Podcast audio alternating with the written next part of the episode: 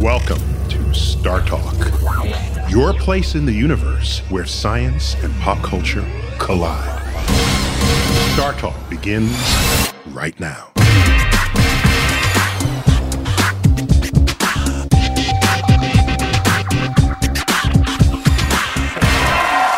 Welcome back. Welcome back to Star Talk.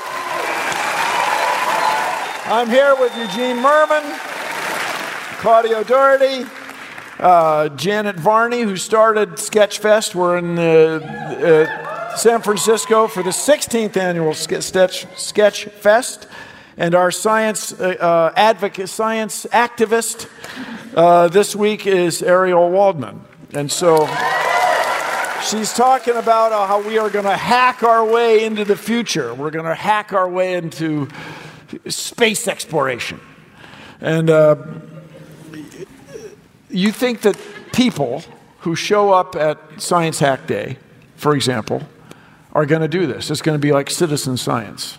Yeah, absolutely. So through Science Hack Day, we have people who are artists and technologists and scientists coming together to see what they can rapidly prototype over How do I how do I find out about Science Hack Day? Uh, ScienceHackDay.org. Whoa! Whoa.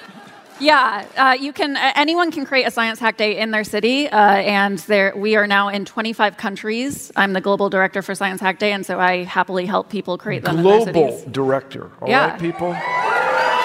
Tw- 25 countries, uh, and uh, yeah, it's just awesome because it's really about growing budding uh, science enthusiast communities, but also getting scientists to learn new things as well, getting them to prototype with Arduinos and uh, design and, and a lot of things that maybe they don't have experience with. So what do people do? They bring stuff to Science Hack Day. They bring an Arduino. Bring your own copper.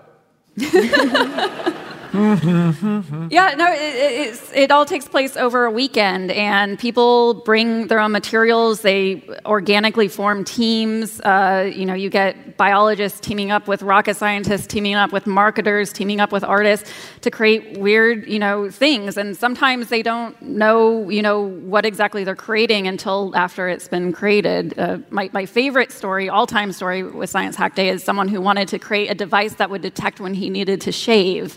Uh, so A mirror. a device that would detect when this guy needed to shave. So it was like a beard detector. And, and like a mirror was out of the question. I would use. What about the back of your hand? it was a mirror. It is. Th- this is what I love about it. So it's like I have no idea what this had to do with science, but this guy took this USB microscope and he held it up to his face and he wrote some basic, you know, uh, code and used an open computer vision library so it could see the stubble on his face and draw lines around the stubble on his face and tell him when he needed to shave. Uh, and I was like, well, this is amusing, but I'm not really sure where this is going. But sitting in the audience and seeing this, this hack was a particle physicist. And when the particle physicist saw this hack, he said to himself, wow, it's actually a genius way for how to detect cosmic rays in a cloud chamber. Which, you know, I'm That's sure you can cool. all relate to. Um, but you know, follow, following Science Hack Day, this particle physicist ended up creating this multi-year research program around detecting cosmic rays in a cloud chamber based on the original code someone used to detect whether or not he needed to shave. That's amazing. That's pretty cool. That's pretty cool. That's like that's like the scene in a movie that ma- that you get mad at, where you're like, he didn't solve the mur- just because he saw the person doing the thing, and then oh, somehow that reminded him of his thing that he had to solve. That's what that, that's a real thing. Yeah. that really happened in life. I feel Yeah. really bad about being critical of all those movies. Yeah. A lot of movies are much more realistic now. Right? So uh, then I'm seeing here we have the, uh, the strawberry DNA cocktail. the DNAquiri, yeah. DNAquiri. Uh, So this is where you extract strawberry DNA. Yeah, so uh, extracting DNA is surprisingly simple, but sometimes it requires using materials that aren't entirely edible. So someone wanted to create an entirely edible way of extracting strawberry DNA, and so they created literally a DNAquiri. And so you can actually see in this cocktail the long polymers of DNA clumping together as it extracts it, and you can drink it. Um, and the recipe is up on Instructables, but it tastes absolutely disgusting, so I don't actually re- recommend it. No, because that's traditionally done in science education. We use soap, dish soap. Yeah.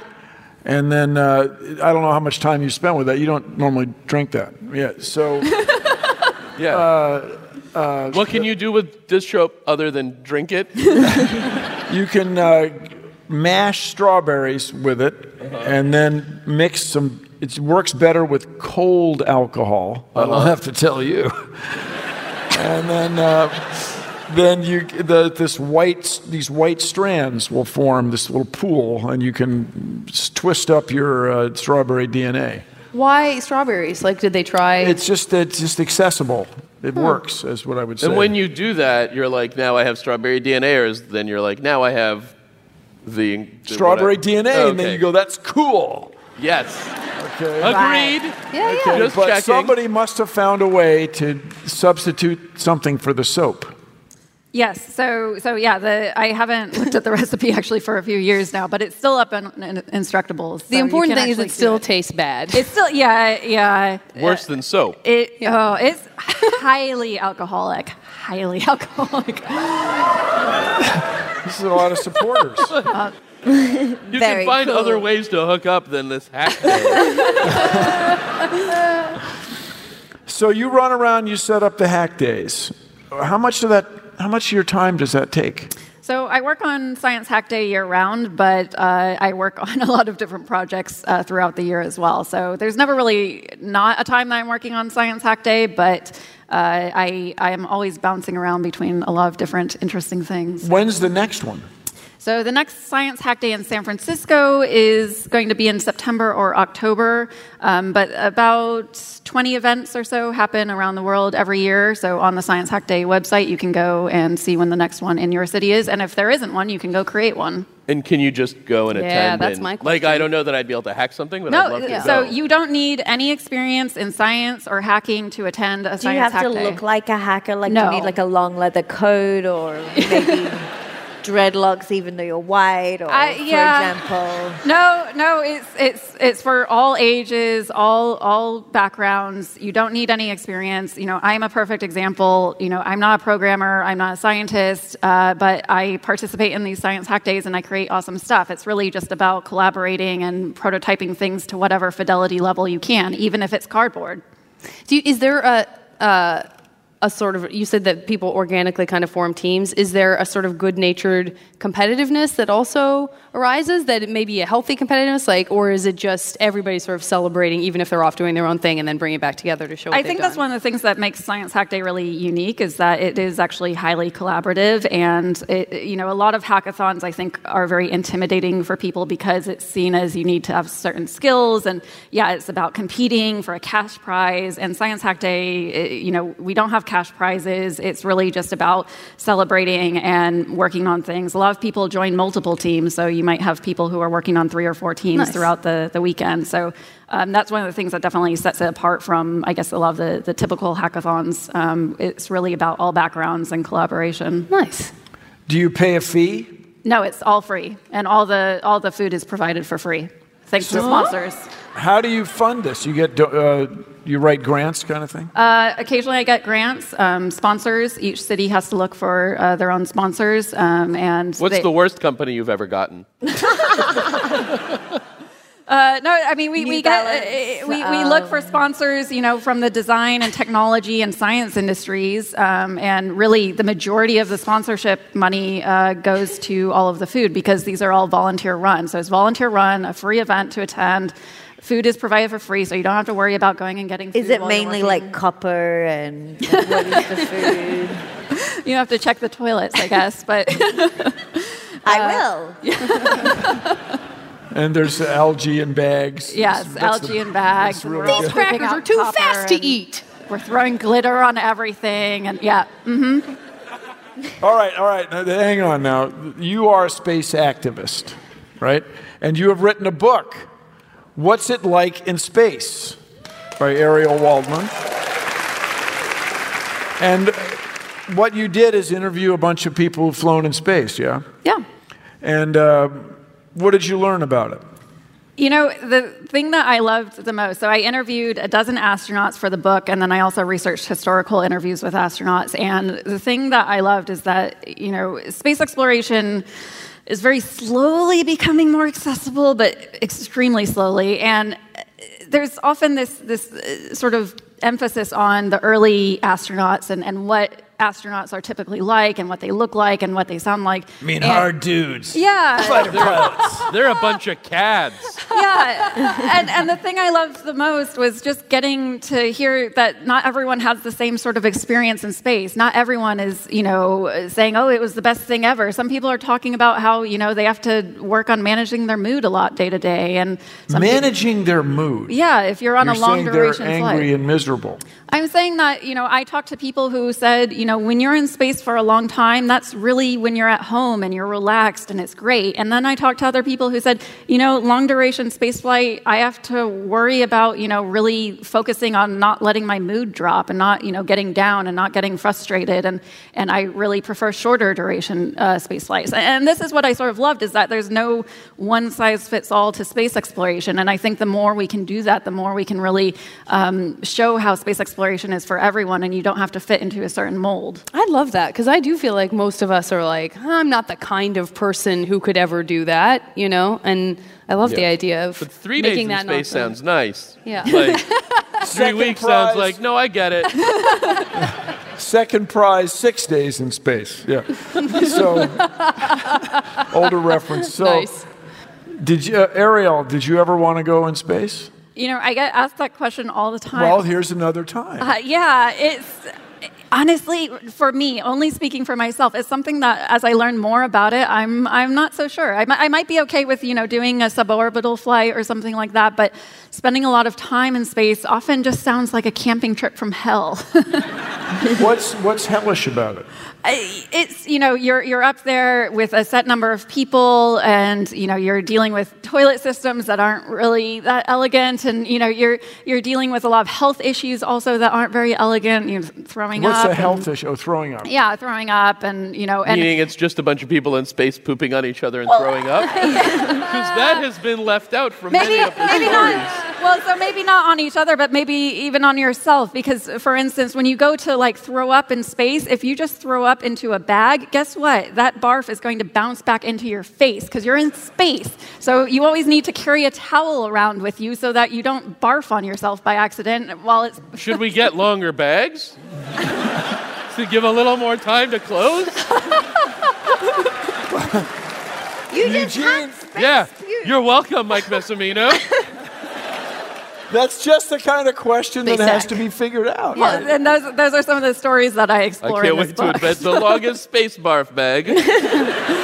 I feel like I was in. Was did I when I, when I went to the like Cape Canaveral and that and that one part of the museum is this whole exhibit that sort of explains that they're really still hoping someone will come up with this great space hack for to- the toilet. Eugene did Right? it. Like we're still looking. Where are you, person who's going to solve all our problems? Eugene Mirman, you've been right here the whole time. I mean, a longer toilet.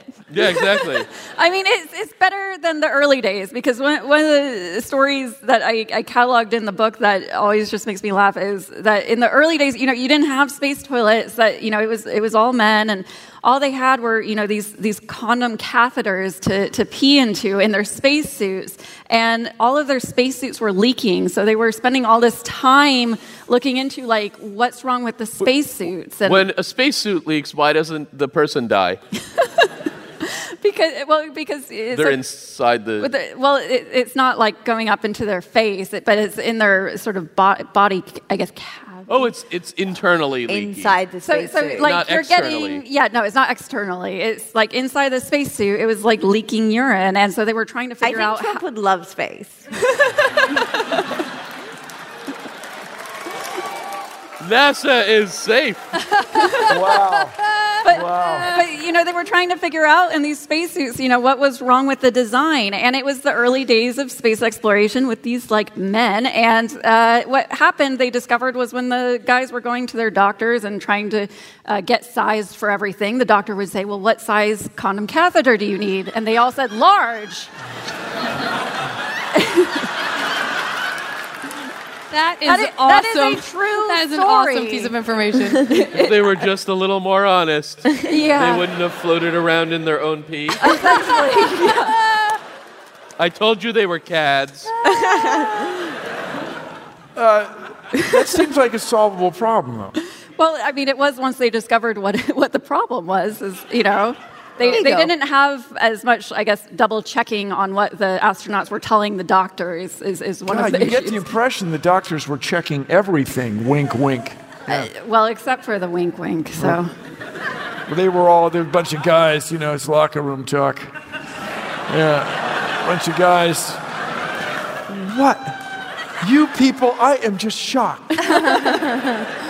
so, what else you had uh, in the book? You, you're sneezing, sneezing in space. Difficult. yeah, you've got to you've got to aim down while you're in a spacewalk uh, when you sneeze, because if you don't, you could end up actually accidentally blinding yourself from uh, obscuring your helmet, and if it gets in your eyes, you your your hands are in a suit. You can't, you know, just open your helmet and There's clear no out your windshield eyes. wiper on the inside. Uh, well, that, so they're trained. If you feel a sneeze coming on, like aim down so that you sneeze into essentially your chest uh, and not, uh, you know, uh, actually uh, blind visor, yourself. Yeah. No, I've worn a spacesuit onto TV, and uh, they have a nose. They have a nose scratcher inside the helmet, and uh, it is there's it's tricky, you know. And this, and uh, by the way, for those of you just all hot to go to Mars, well, I'm going to go outside. You're going to be in a spacesuit. You're going to be in another dome just outside of the dome that you're in, and apparently you can't even sneeze properly. So it's going to be Inconvenient. Yes. But So, will but- you be soaked in your own urine? Yeah, yeah. Well, there's gravity Soaked. on Mars, so it'll be in your ankle. Can I change my? I'd spend three days into space to like one or two. There, there's diapers nowadays. There's diapers. Oh, cool. Oh. yeah. All right, back to three. Dignity intact. Diapers. So uh, the whole thing sounds.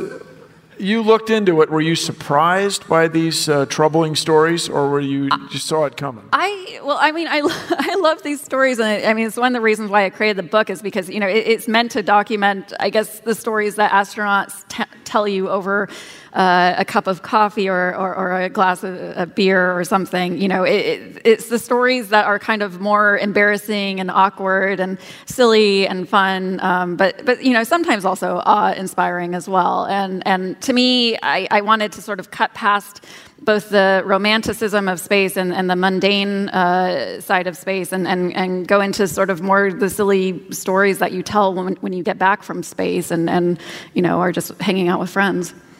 So, what are the mundane stories from space? Uh, you didn't include any. I mean, you know, I think the mundane stories are just uh, kind of, uh, I mean, there's stories about how astronauts give each other privacy, and, you know, you don't have uh, doorknobs in space, you have, you know, uh, or anything like that. So you can't really put like a sock over a doorknob to say, you know, give me some privacy, you know, I'm getting dressed.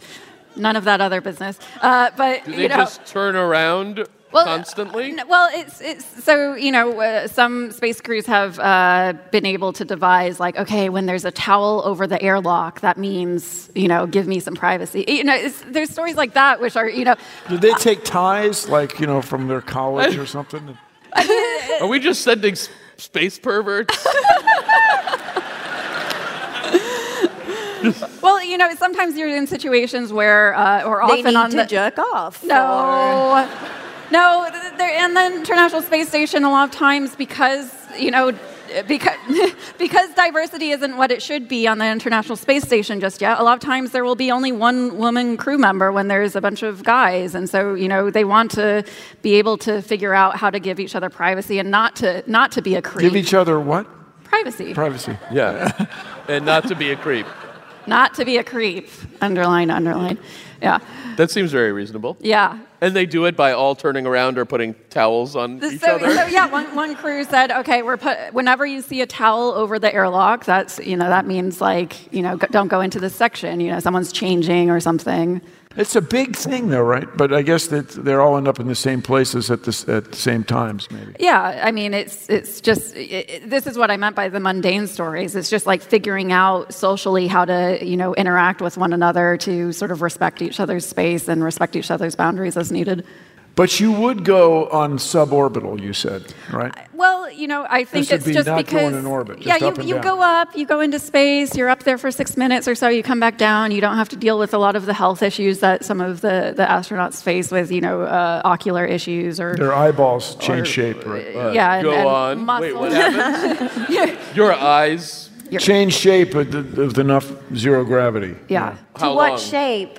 Well, So, uh, so a lot of astronauts who go into space for a long duration um, will come back Come and back with rhombus eyes. They'll come back and they'll they'll, they'll, they'll need a, a prescription uh, and uh, uh, they'll need glasses for the rest of their lives, and they went up with perfect vision. And so they're still trying to figure out why that happens and why it only happens to some people and not others.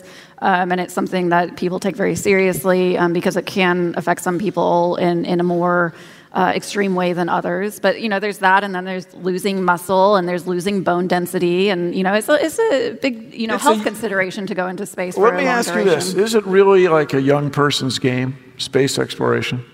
I don't think so.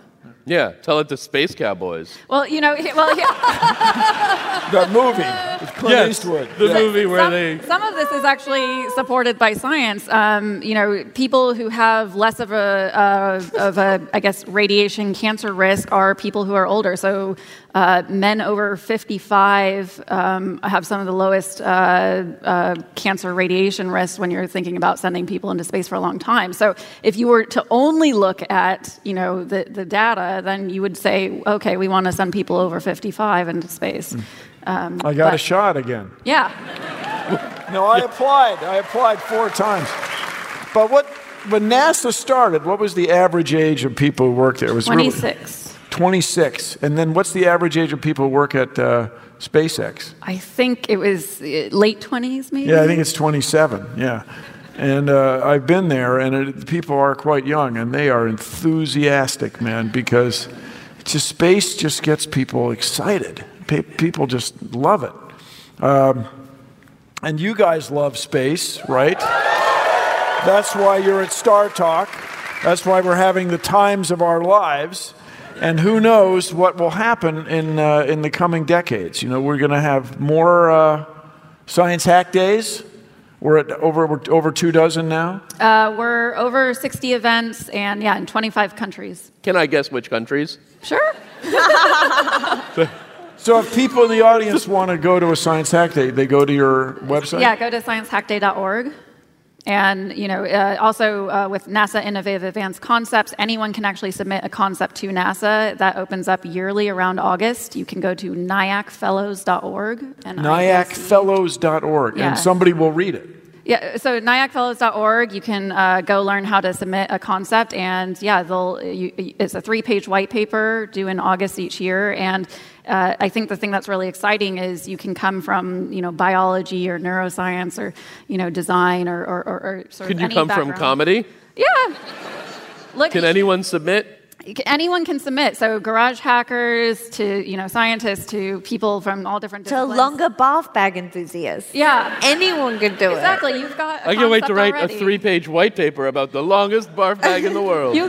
One word per you page. absolutely can. You know, th- this is what I love is, is you know, NIAC Fellow, uh, NIAC and, and the NIACfellows.org website. It, it's really about um, getting different ideas into the mix at NASA. And so this both helps people outside of NASA actually potentially influence the future direction of NASA, as well as um, getting people within NASA. They can submit if they've had their work overlooked by the larger bureaucracy. So it's really helping make uh, concepts that should be more accessible um, accessible to NASA. Also, I'm just fast forwarding to you submitting your three page barfag idea. Middle page somewhere in the like, it's so, so, so, so, so, so, so, so long, etc. But then someone calls you and is like, Eugene Mirman, your horrible idea about the long barf bag gave me the information I needed to realize how to use a wormhole to travel us through time yeah, yes. and space. yeah.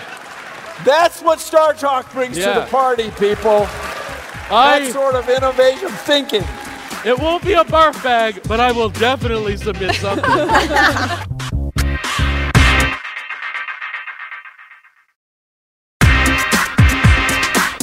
Fabulous.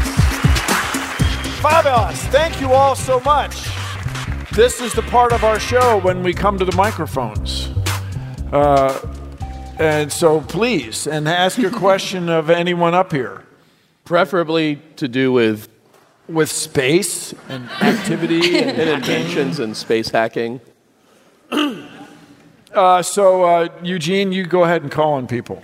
Uh, well, we can start right over here. Um, yes, my question was for Ariel. So the uh, shaving device thing was an accident, but what was the thing you saw at um, a hack fest that really like impressed you or struck you as particularly unique? Like, what was your favorite?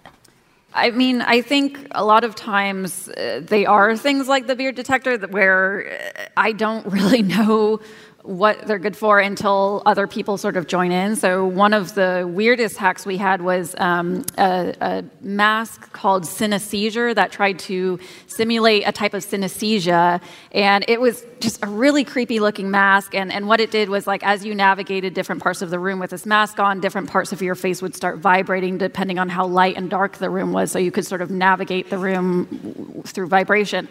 And you know, uh, the team who did it did it for fun. It was a molecular biologist and a journalist and a few other people teaming up. And, but Well, afterwards, sure. Yeah. yeah, well, this is this is what I mean. Like all different people, you know, from backgrounds crazy. get together, and but following the the event, um, a, a group of researchers reached out because they were developing a suit for um, toddlers who had experienced extreme brain damage, um, and trying to sort of use bodysuits to help these toddlers learn how to crawl in sort of unique ways. And so they actually wanted to then collaborate with that team as sort of a way of figuring out how to um, encourage toddlers to learn how to crawl, um, who otherwise might not be able to. So.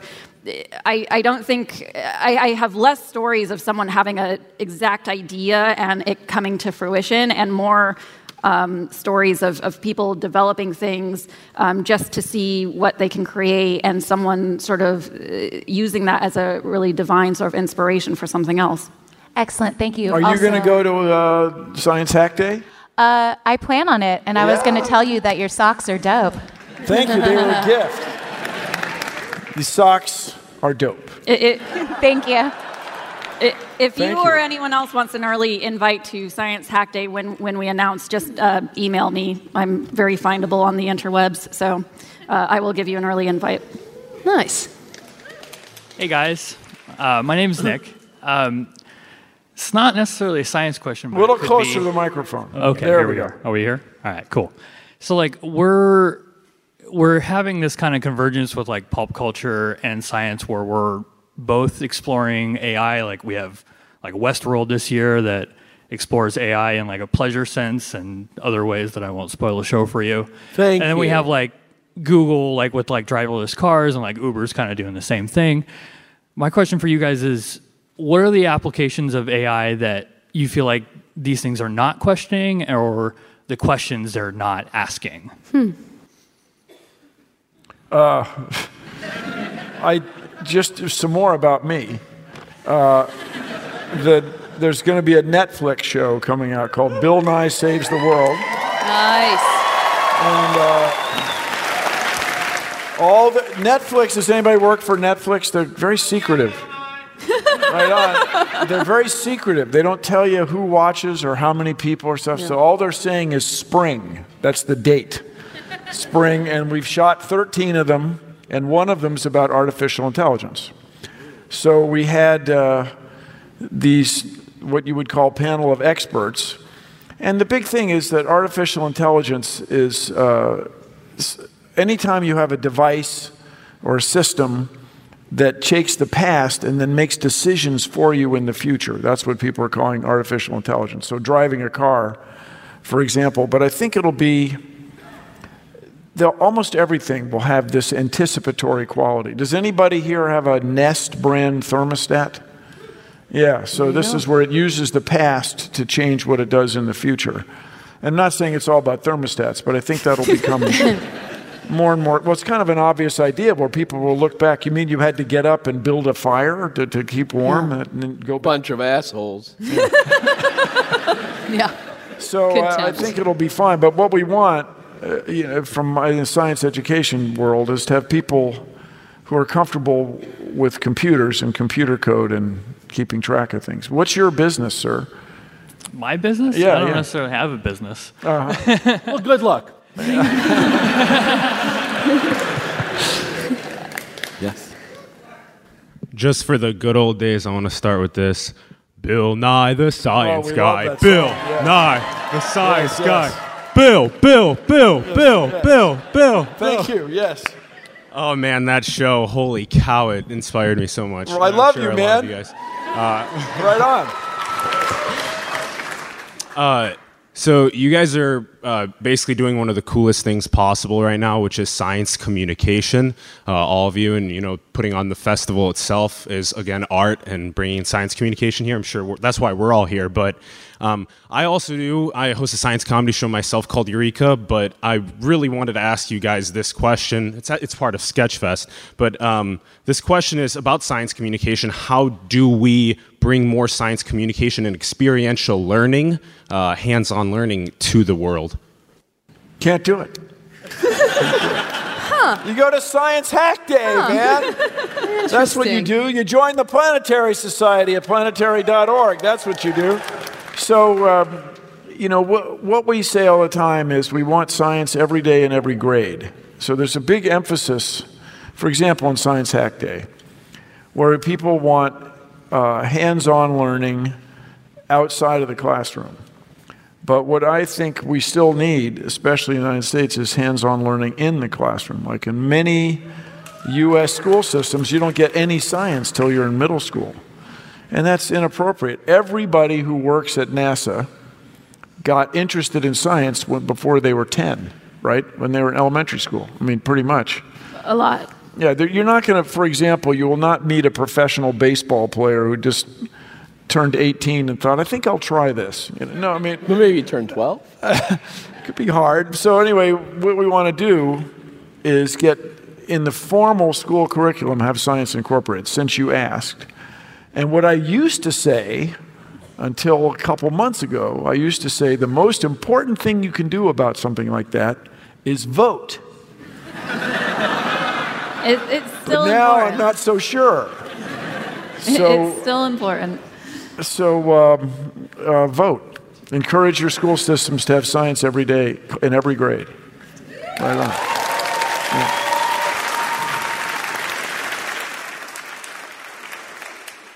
Thank you. Keep inspiring. Let's change the world, people. Hello. So, um, two things. Um, you talked about the laser wafer propulsion system to Alpha Centauri. Um,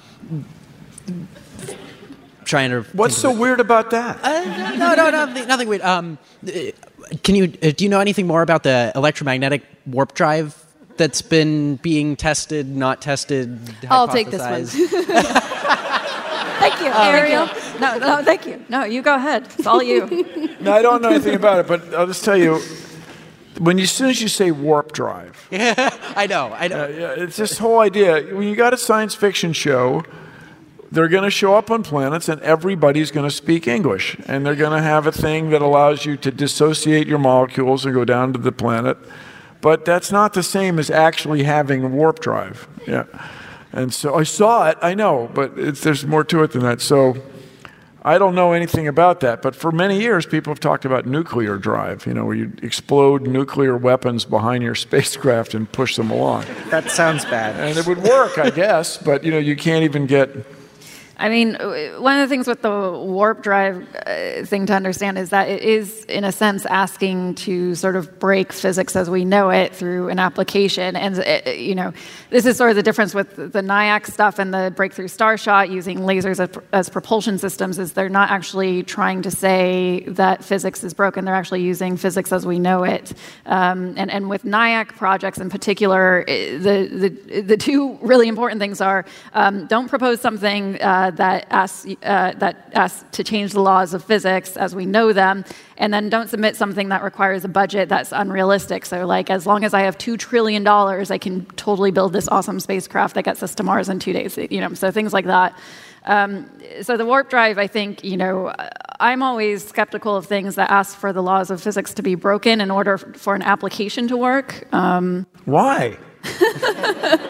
be- because I think we need to work on the fundamental research first before we think about the application. Before we go on, by the way, where would the laser be?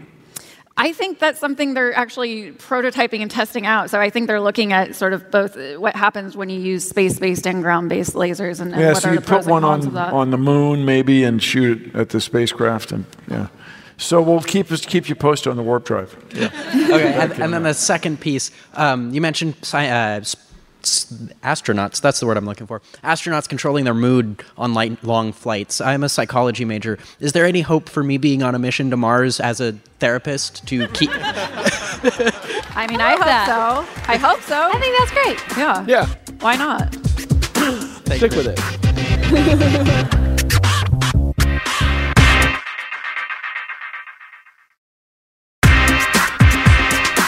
So uh, on this uh, upcoming Bill Nye Saves the World show, we have artificial intelligence uh, where the robot coffee maker wants to kill all humans, and uh, it's the voice is Neil deGrasse Tyson. So turn it up loud. It's funny. It's funny. Uh, Bill, you actually preempted my question a little bit. Um, I have A been- coffee maker. Yes. Terrible coffee. quite rude. Quite rude. Um, I have. Uh, I read a lot of speculative science fiction, and one of the trilogies that I read this year was, uh, or last year, was the Three Body Problem. A three body problem. I also like it. So everybody, the three body problem is complicated, where you have the sun and the earth, and then you're a spacecraft. How do you keep track of all of the gravity of all three objects, or the moon, and they're all going around each other? It gets there's a lot of uh, math. It's complicated. It was Lagrange, right, who worked the three body problem, and the Hamiltonian. But Yeah. yes, go on, please. Sorry. Um, the, this question is specifically about a type of propulsion that they um, proposed in the three body problem, which was um, using all of the Earth's nuclear missiles to You know. explode behind explode behind a solar sail or not a solar sail but a sail to um, to propel a very small package at near light speed now my question Yeah. is do you think that that would work both in getting us to near light speed and also in convincing us to do nuclear disarmament So I would say I, it doesn't sound like it would work because those missiles were made to fall on other countries. You know this expression ballistic missile. You shoot it up and it falls. Ballast, weight. It falls on, the, on your enemy. So they're not really made to go into deep space. And then in getting everybody to shoot his nuclear missile and trusting that it's that it's really going to go into space is it's just probably I think the political issues might be troublesome. And then uh, making a spacecraft durable enough to withstand nuclear explosions behind it is probably of probably all challenging. our missiles. Yeah, yeah. And now, uh, for those of you who don't know, the uh, Department of Energy in the United States controls much of the nuclear material. Yeah, exactly. And so uh, He I has don't know what's gonna glasses. ha- I don't know what's going to happen with the Department of Energy. Uh, I just don't know. Uh, so no, I would say no. But uh, when it comes to nuclear material, to do almost anything, the political problems are generally much harder than the technical ones.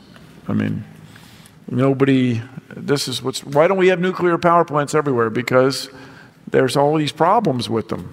And uh, for example, and you know, if you if you start just even a small nuclear war, it's really bad. yeah. So, uh, lead on, lead on. Yes, guy in Dallas, Cal person. Hello, yes. Um, yes.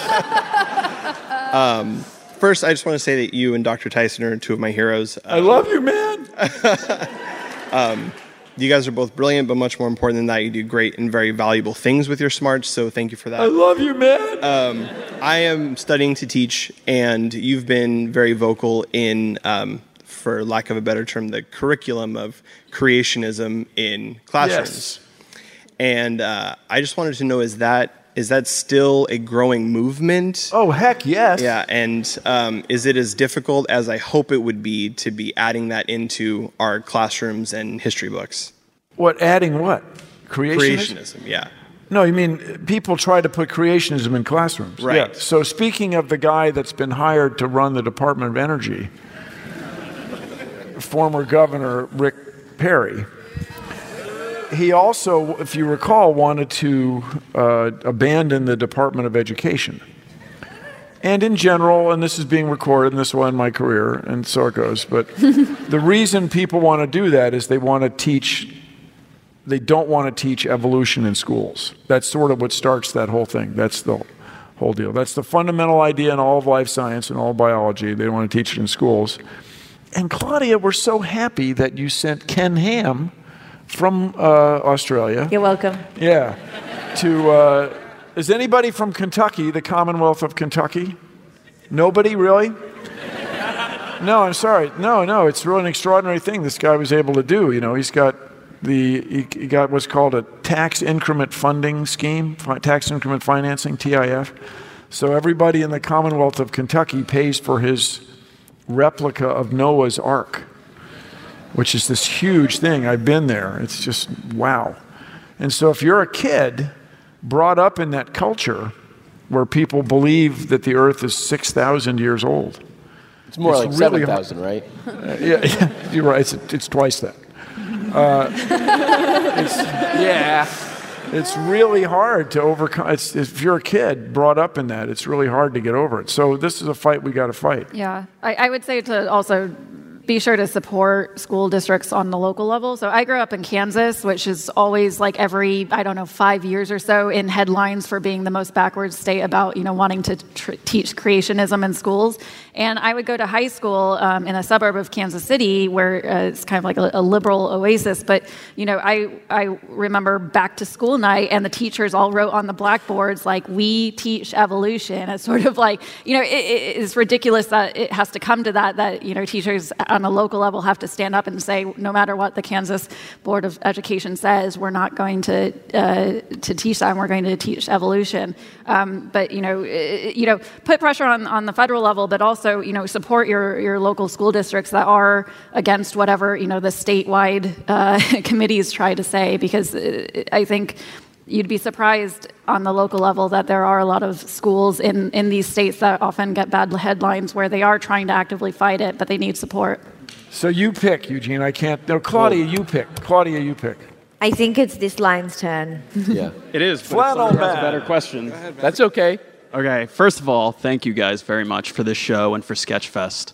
Um, my question is really for Bill and Ariel, and it's kind of uh, nerdy. Sorry. Um, That has Wow, no place here. Yeah. Star Talk. I. You're a Star Talk audience, but when you're nerdy. I, it happens, I guess. That's so weird. So I wonder why we don't use electromagnetic propulsion regularly in uh, launches, spacecraft launches. We oh, in launches. Yeah. We use electromagnetic propulsion for station keeping. You know these. You guys, you can use these big long tethers in deep or high orbits to hold spacecraft up. It's very cool. But you're talking about like a rail gun. Basically, like a rail gun. And I know launches have actually been conducted with that tech, but I wonder why we don't use it in conjunction with chemical propulsion.